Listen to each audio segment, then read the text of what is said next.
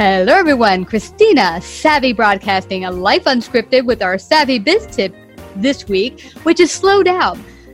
Rushing is not a good thing for your business, your life, or when flying an airplane.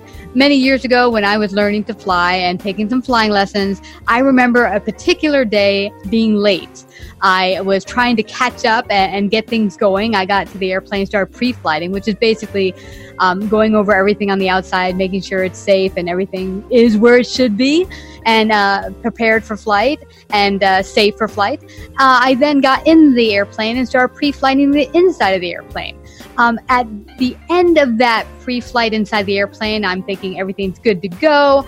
I'm now just about to put the key in the ignition and get going when I look outside the window and what do I see? Now, mind you, this is winter, it's 20 something degrees. We had a preheater plugged into the front of the airplane, and what do I see when I look outside the window? But I see the cord and the preheater still attached to the outside front of the engine. I don't I do not even want to think about what would have happened had I turned that key and that plug would have twirled all inside the the inside of the engine. It would have been disastrous. I'm sure I would have messed up that airplane really good uh, and gotten the uh, flight school pretty darn angry at me. Bottom line is when you rush, it can lead to disastrous results not only in your life, in your business, but in flying an airplane.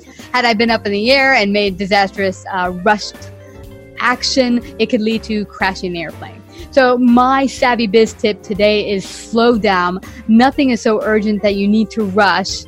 Rushing often actually gets you there in a much slower time. You get gets you to your result. My savvy biz tip is slow down, don't rush.